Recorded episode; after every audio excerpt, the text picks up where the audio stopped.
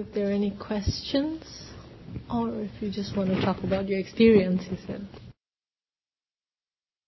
Some of us, perhaps many, come to Buddhism and I think to meditation practice because we have pressing concerns and we may have the hope that perhaps through practice we can relieve uh, and find some uh, peace or uh, ease of mind um, through this practice.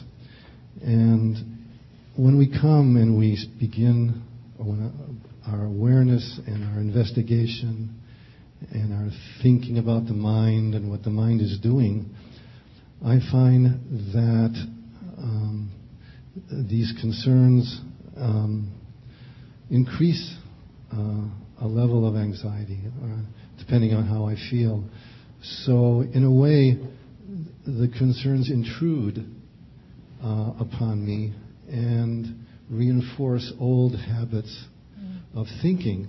So, if the meditation practice is to make my mind uh, of a better quality and stronger, how can I modify this practice or think about it so that um, I can handle these these concerns as they arise? He says, um, maybe you have misunderstood what he means by uh, how to use thinking for the practice. Um, he doesn't mean to allow those thoughts that you usually have of anxiety and so on that are habitual patterns in the mind. He's not saying to keep thinking those thoughts. He's really saying to think about the things he has said to figure out how to practice in an effective way, in a way that is effective for yourself. So he's given a lot of information, yeah? We, a lot of information that is right in different circumstances for use in practice of in the practice of meditation. And he says you need to reflect on that information to find out for yourself and maybe experiment with the different things and see what is helpful for you in which situation. But he's not asking you to think about those things that make you anxious or are troubling in life. It's more about thinking about what to do now. What is a better thing to do right now that would be effective for this situation now? Right view now,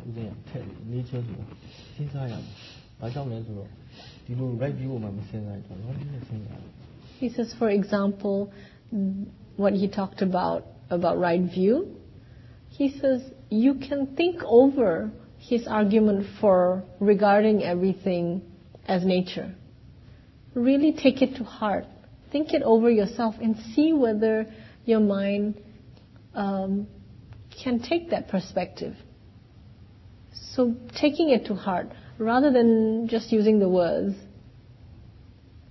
and see whether your mind can view these. Because if we don't see if we can view this as nature, he says naturally the mind identifies with whatever it's experiencing. If not that, he says even a simple checking, if that is too much, you know, a simple checking is greed present in the mind now? Is the mind having a lot of expectation? Or is there a hidden expectation?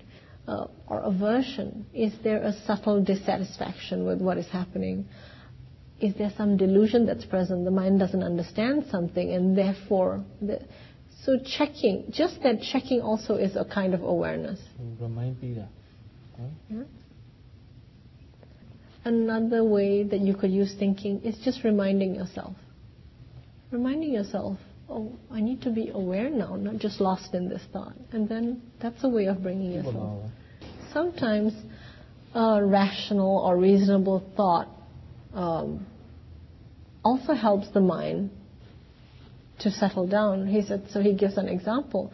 There was a man who, for years, um, in trying to deal with his anger, would think that it was not good to be angry and would try to suppress his anger every time it came up. And so there was a big struggle to deal with his anger by actually n- not allowing it to to manifest. And um, when the teacher spoke to when he spoke to the teacher, the teacher told him, when there's anger and you recognize this is anger, that's right view. Just that acknowledgement. And that gave the man a huge sense of relief that he didn't have to be not having anger. He just needed to be acknowledging this is anger.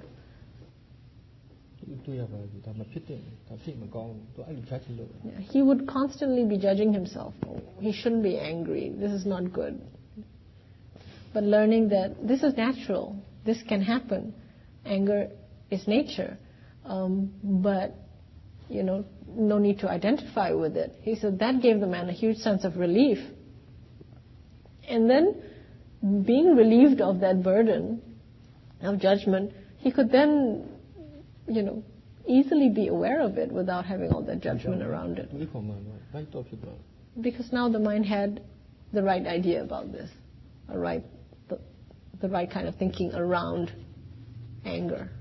And for another example, um, the concept of wandering mind. And people think that the mind wanders away and we have to bring it back. It wanders away and we have to bring it back. And the teacher explained that the mind is not able to wander anywhere. Things only arise in the mind, and the mind itself is only arising. And hearing this, a yogi said when she heard that, it was such a huge sense of relief because otherwise she always felt that she had to be bringing something back, and that's energetic. Whereas if you realize that something is just happening in the mind now, the thought is arising in the mind, that's just, you don't have to do anything much more with it than recognize that. And that gave her a sense of relief too. Also, another concept, another um, a related Uh, understanding around this is that, you know, if we think the mind wanders away and we bring it back, we think it's this mind that has wandered away and we're bringing the same mind back then it's one is the same mind that's permanent. But it's always impermanent. It's always new.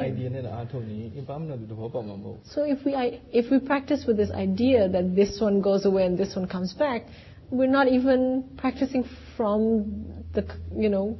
Then we never will understand impermanence because we're holding on to some unconsciously some ideas of permanence of something being always there. So that's why he gave all sorts of information. And when we have the information we need, then we will know how to think about something. We can apply that knowledge to our experience. So when he says think, he's saying this sort of thinking. Does that make sense? Okay. I feel like I have a harder time concentrating than most people. Mm-hmm. My my memory is uh, seems to be bad particularly the older I get. And particularly when I'm working at a job that I don't like. and but I've I've had this since I was young. I've noticed that my mind just drifts a lot. Even as we're sitting here, I'm having a problem following the thread of, of what you're saying and stuff like that. Um, at my last retreat, I talked to Gil about it, and he recommended counting my breath. So I did that, and then while I was at work, you know, I'm in a meeting and I'm having to listen and retain, and usually I'm not. So I started counting my breath while I was trying to listen. And this helped. Um, but I noticed that I started yawning a lot too. And I'm, I'm wondering if my mind is wandering out of some defense mechanism or um,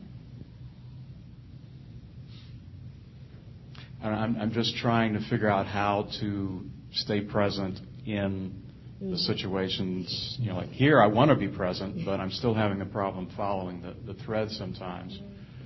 Um, I'm wondering if there's any tricks or uh, if it's simply practice, practice, practice, or what? Well, um, So he says, um, in the meeting you had, and you noticed that you were yawning when you were counting your breaths, although it's helpful. Um, he says the reason that you started yawning is because it's actually, for your mind, it's tiring. Um, the nature of the mind obviously is, you know, for your mind much more for it to be flitting here and there, to be jumping from this to that. And in trying to keep the mind and counting the breath, to keep the mind on the breath and counting it, he says your mind is having to sort of cross over its natural nature to be jumping here and there and then trying to hold it down with something else. And so these two energies working all together is tiring for the mind. So that's one of the things at work there. One of the. He says, now as you listen to me, do you have a problem? No. No. Zeroed in. This is for me. Yeah. No, not now. No. Uh, tu tu. And do you know why? So you notice he says when the mind is really there, interested, wholehearted, um, then the mind will bring itself there. Naturally, you don't even have to do it very much. He says, so what you need to do is pers- understand why the mind would want to be interested. He says, so the second thing is, um, don't think of, don't even, don't even regard this thing you notice about your mind as a problem. He says when we put the word problem to anything, automatically we don't like it. And that makes it worse, actually. And when we are rejecting something in the mind, it actually creates agitation in the mind, so it actually aggravates the whole situation of wanting to be still. Also, nobody actually is able to keep their attention on something for so long um, continuously. Nobody, but most of us don't notice. We'll have little things here and there going, but it's okay, you know, just carry on, sort of thing. Yeah. And he says, you in fact are noticing your mind very clearly. You see its nature very clearly that it it has this it works in this way. The mind tends to jump here and there, and that's what it does. He says, if you would be patient with that and recognizing the mind has gone, uh, I won't use the word gone, the mind is now on that or this, and noticing that, if you know that there is something you want to pay attention to, when you notice it's not there, just bringing it to where you want to bring, to have that attention. And then you notice again it's and just bringing it gently, patiently, you know, to what you want to. And do it always. Do it, and instead of being Im- always, and not being impatient with it, but just recognizing that this is the nature of the mind, and okay, the mind is doing this again, and then I want to listen to this. And then the mind is doing that again, okay, but I want to listen to this. And if you do this over and over again and, and never think it's a problem, he says you'll find naturally the mind does more and more of what you're now directing it to do. You could just try it for a week, he said. Um, I wondered if you could share with us. You know, there are a lot of people um, here in this center and every in lots of places I've been to who invariably ask about depression, and uh, so I wondered if you could share with us what it takes to practice with depression and what kinds of people can practice with it and what kinds cannot. He said, um, for people who are able to understand what he means when he talks about working with the mind or emotions and so on, he says, and they know how to take a kind of neutral stance towards what they're observing. And he says, for these people, they can actually choose to watch the depression, the feeling of depression directly. Um, because if they understand what he's saying, then they can find that they're observing it and not getting involved in it, and in fact getting more and more relief from just being with it um, and not being it. But for people who find this difficult to understand, they find that if they watch the depression, it just makes them more and more depressed. They're not able to see the mind that is subtly getting involved in subtle ways and all that. He says, then for people like that, it's not helpful to watch the feeling of depression. Then for these people, if they want to practice with the depression, what they need to do is bring the mind to a neutral object, like a body sensation. Just be aware of the body sensation, and when the mind feels more calm, see if they can watch the depression for a while. If they notice it's not helping, just go back and and you know just practice using neutral objects to pay attention to and build their awareness, and then every now and again experiment trying to watch the depression sometimes. He often says, accept that this is happening, accept that something is happening, and there are many yogis who don't understand what he means by accept. Um, and they just can't accept it. They're like, you know, they want it to be gone. And for that sort of, you know, when, when that sort of reactivity is very strong and they can't accept it so that they cannot watch, watch it in an un, unbiased way, then, you know, they shouldn't be watching it directly. Okay. And um, how then, because um, I've known depressed people, how then, uh, what does it take for a person who's really depressed to actually have the confidence to to actually do it? Because it, if they're really depressed, it seems that they would really, their mind would be so overpowering to even try to practice. If it's not something that's handed to them, you know what I mean? Um, what I mean is uh, um, that when I remember my own depressions when I was in college, uh, I was so depressed yeah. in those days that that if you told me what I had to do yeah. to get out of it, I wouldn't be able. To I, I wouldn't. I wouldn't uh, have any uh, initiative to do it. I wouldn't feel the initiative. So how? Where would that come from? How can one impart that? To a person who is. These, that sort of thing really needs a lot of help from the outside, a lot of support. Good friends, good teachers, people who are always encouraging the person. When he was very depressed, um, he was lucky because he had already been practicing since he was a child. So he knew how to practice. And he also knew a simple thing that when he practiced, it was it gave him more relief than if he was not practicing. Then the depression was growing. So that alone um, helped him to keep going yeah, for many years. So then that means that if a person is, in, is depressed and they need to work with this, they really need to have someone to look over them. Yes, that's right. Yeah, and uh, this microphone can go to this um, man. I, I have a question about effort. I would like I would like to understand effort in the way that I think you are describing. But when I think about the four right efforts, and when I think about the Buddha's advice, and I don't remember the name of the sutta, where um, if thinking is taking over, there are, I think, seven ways you progress in these ways. And the last one is to just chop the head off. And from, from the way the Buddha is giving instructions, it sounds as though enormous effort is having to be brought to bear on the difficulty. So when I hear about that kind of effort, and I hear what Sayadaw was saying, I, there's a, some confusion about how to apply the effort. So he's not sure about the sutta that you are referring to, so we won't talk about that sutta at all and how it might mean whatever it means. Um, but he says the difference between putting in a lot of effort and the kind of effort he's talking about, he said is wisdom. He says all our lives, the effort we bring to all our endeavors is mostly motivated by what?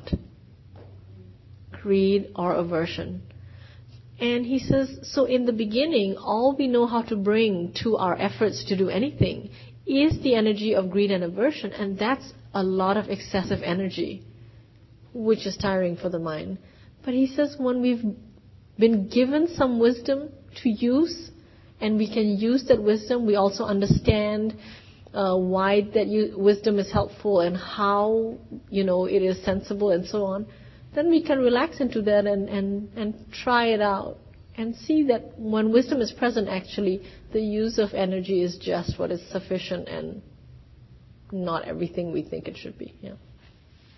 So, you know, where there is effort, just as there is a right, there is also a wrong. He says what happens is that we don't recognize the wrong effort.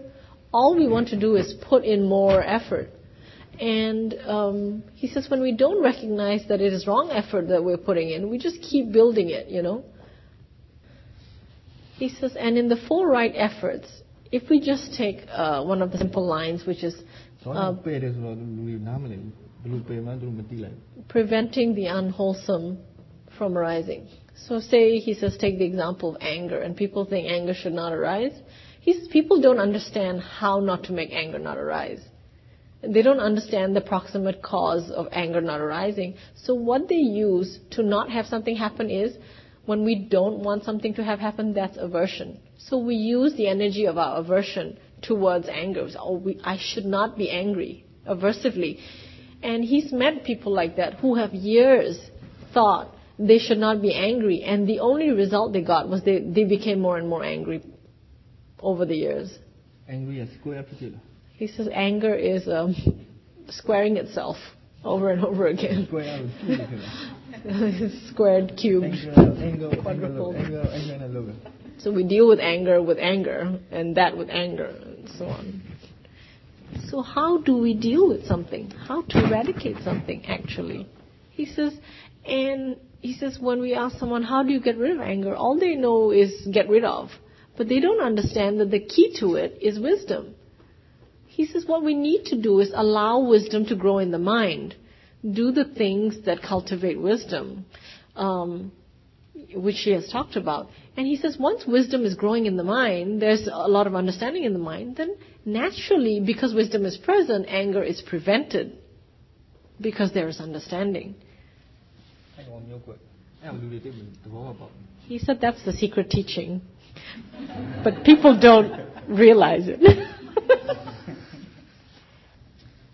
I've noticed over many years of practice and also being in relationship, a couple of different long-term relationships at the same time of having a meditative practice that there have been many times when I felt that the relationship actually would, um, like the practice would go a step forward in terms of um, coming to terms with suffering and stress, and the relationship would then um, take a step back, you know, create a step backwards where there'd be some suffering put back into um, my body, my experience. And um, so it's been a struggle for me to stay with um, a practice and stay in a relationship and oftentimes not have thoughts like I'm creating a lot of suffering by staying in a relationship with a person. Mm-hmm. So there is, um, so I'm, I'm kind of curious, having heard uh, that um, that you started your, um, you were married and had, uh, you know, business, and then later in life chose a monastic way. Yeah. So I'm curious something about whether, you know, how much one can realistically hope for in terms of evolving when uh, maybe the other person isn't even in a meditative practice. Maybe they're a dancer or they do something else. So, you know, it, it, it's something about understanding causes of suffering, the choices you make. Yeah. And, and I actually just would like to hear some reflection on that. Uh, and actually, one more one more thing. and that's that I'm also have the the belief that once sexuality enters into relationship, it kind of takes the thing to a whole other level of, of problem, as well as happiness. You know, problem. So yeah, so I'd like to hear about that. Okay. Thank you. Good luck. Thưa,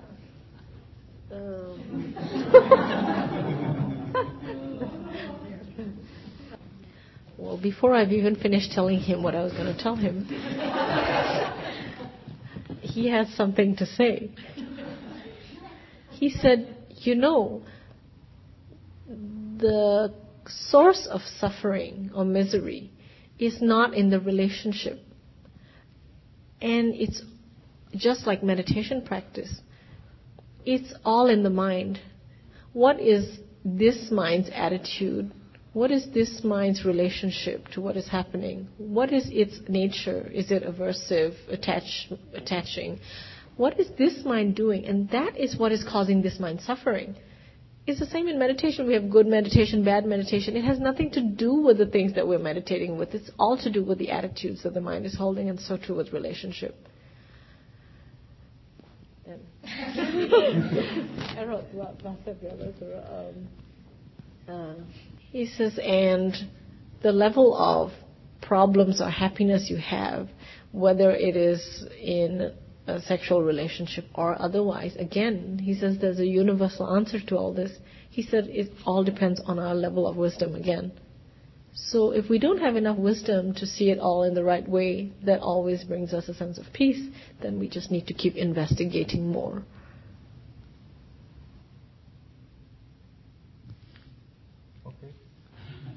Thank you for that. Um, I, actually appreciate hearing that a lot and, and understand that. And and there's also another piece that we actually get to make choices. Like for instance, when something is going to be, um, some words might be so overwhelming or, or so consistently difficult that um,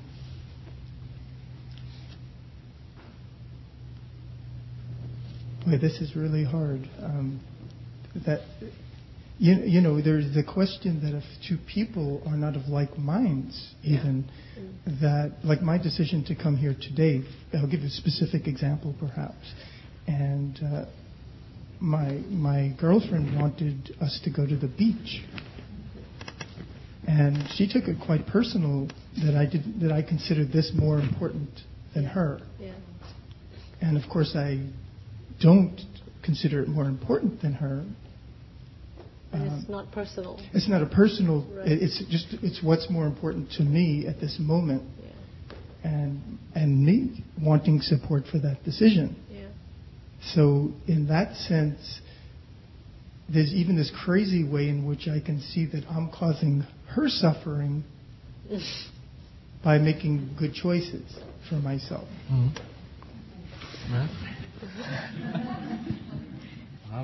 Her suffering is a result of her way of thinking. It has nothing to do with your choices.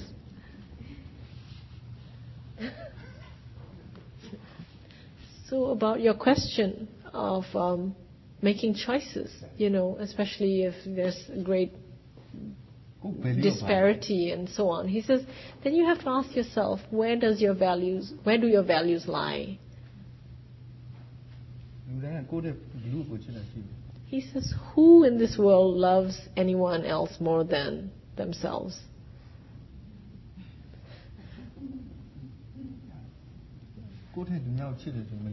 He says, If anyone says they love you more than they love themselves, don't believe them.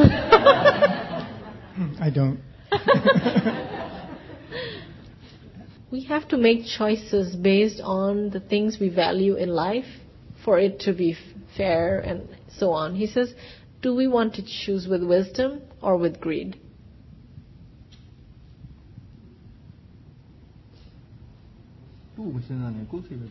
He says, Don't think of the other person, just think of your mind. He says, Whether your thoughts are right or wrong, the answer is only in that mind, in your own mind. Thank you for that. Uh, and I, am not. Uh, in this type of a practice, my understanding is that from the you know the Hinayana traditions, that Hinayana yeah, you know, in the Theravadic tradition, Yes. uh, that the um, you know, the Buddha talks a lot, apparently, in the Pali Canon about um, passion uh, mm-hmm. being the problem and you know restraining the senses and mm-hmm. sexuality. Mm-hmm. So I guess I have this question or a belief that this type of practice actually does have some um, disparity, some sort of um, is sort of at odds with having actual sexual relationship. Mm-hmm. And I actually would just like to know if that, if I'm, my understanding is right on that, or mm-hmm. okay. to be straightened. He, he says, you know, it, it's all at each level of wisdom. Um, there is greater understanding that makes the mind itself restrain itself from doing things. At a very basic level, the Buddha only asked for people to uh, observe the five precepts you know the five precepts. And he says, so, you know, sexuality is not condemned. Uh, it's okay. The Buddha didn't say it's not good in that way. Um, there are some parameters so that people are not hurt and so on. But other than that, um, you know, that's it. But he says, if the wisdom is growing, and it grows to a level, for example, you, if you think of the eight precepts, you know the eight precepts. Yeah. So once it comes to that sort of thing, he says it's like whether this mind is willing to go there. He says when the wisdom has grown to that sort of level, then naturally the mind wants to restrain from those things. Then it happens naturally for the mind. So he says each with its own level of understanding, each level of behavior. Yeah. Would you pass the mic to her? But you, it's so my experience um, this morning during during the setting meditation um, is what I want to talk about. And just first the background, I think I forget to bring awareness in general, particularly if I'm talking or doing something. But I've noticed in an environment where it's being talked about, where I'm more remembered of it, I can bring awareness to to the mind and what's happening. But when I was sitting in, in a relaxed way, like I'm not being very articulate, am um, yeah. When I'm not focusing on it, like like this afternoon or when we were talking, you know, I can bring awareness to my mind in a relaxed way. But when I was doing sitting practice, and it starts out fine, but at a certain point, then my mind says, okay, so what now? So, so now what? and and I just sort of notice that and be aware of that. But it just never quite gets beyond that point. And do I just keep noticing that for the whole hour that that question keeps coming up and just being aware of that thought arising, or is there? It's almost like I'm bringing too much. Um, when I'm not trying to sit and be aware, like in this last discussion, it's easier for me to just bring awareness in a relaxed way, whatever's arising. But when I'm actually doing it, yeah. then it gets to the point, okay, well, now what? Not, not in terms of I'm expecting something to happen, but it's just, okay, there's just a little bit more tension around it, even when I'm trying to be with it in a relaxed way. Is, am I yeah. clear at all? Okay, thanks. Um, so when you're in doing a sitting meditation, he said, think about what you were doing when you were listening to everybody and you felt a natural relaxed awareness. Think about what it was in the other state and you were not doing a sitting meditation. And another thing is, he says, he's given this suggestion often to people. You might be doing a sitting meditation, but don't think you're going to do a sitting meditation. And if you find even that difficult, just don't sit. because if you find it's easy to be aware in some other way, he said, be aware in the way that is most helpful for you.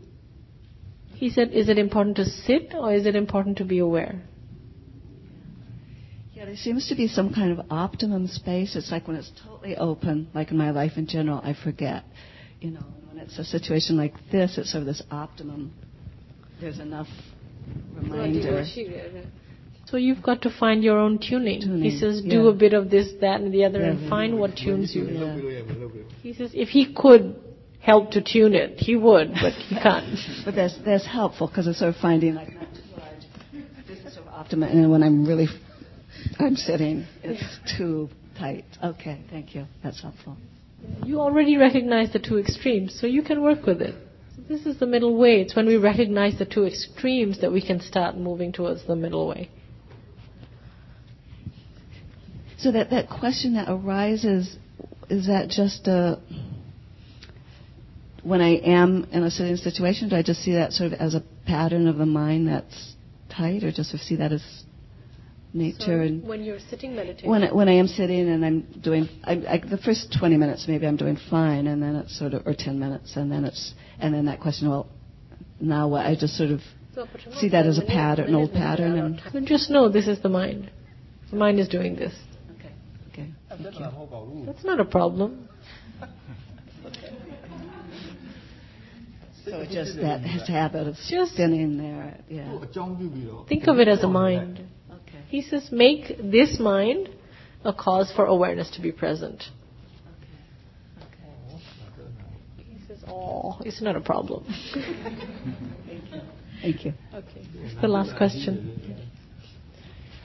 Um, it seems that the the gist of the teaching is um, to have awareness of awareness. Is am I correct in that? သူနားလည်နေတာဦးစင်းကတတိယပြန်တတိထားပါဟုတ်လား ပြန်တတိထားလိုက်တာမို့မြင်နိုင်လိုက်ရင်အကောင်းဆုံးပဲ Well, if ရှာပြီးအတင်းလုပ်ခိုင်းတာမို့နော် in saying awareness of awareness, he has become wary over the years. So, you know, if the mind naturally becomes aware of the awareness, that's good. That's the best, he said. But if it's not aware of the awareness, it can't be. He says not to struggle to find it, but to know that it will become possible.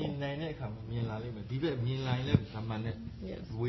When the mind becomes able to, when it has the ability to be aware of the awareness, it just will be.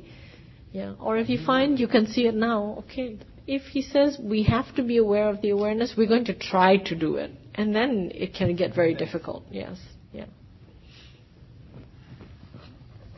I so appreciate the teachings from yesterday, and so I took a walk this morning, and I was aware of my awareness and the, types of thoughts that I had, and um, I noticed quite a bit of judgment and negative thinking.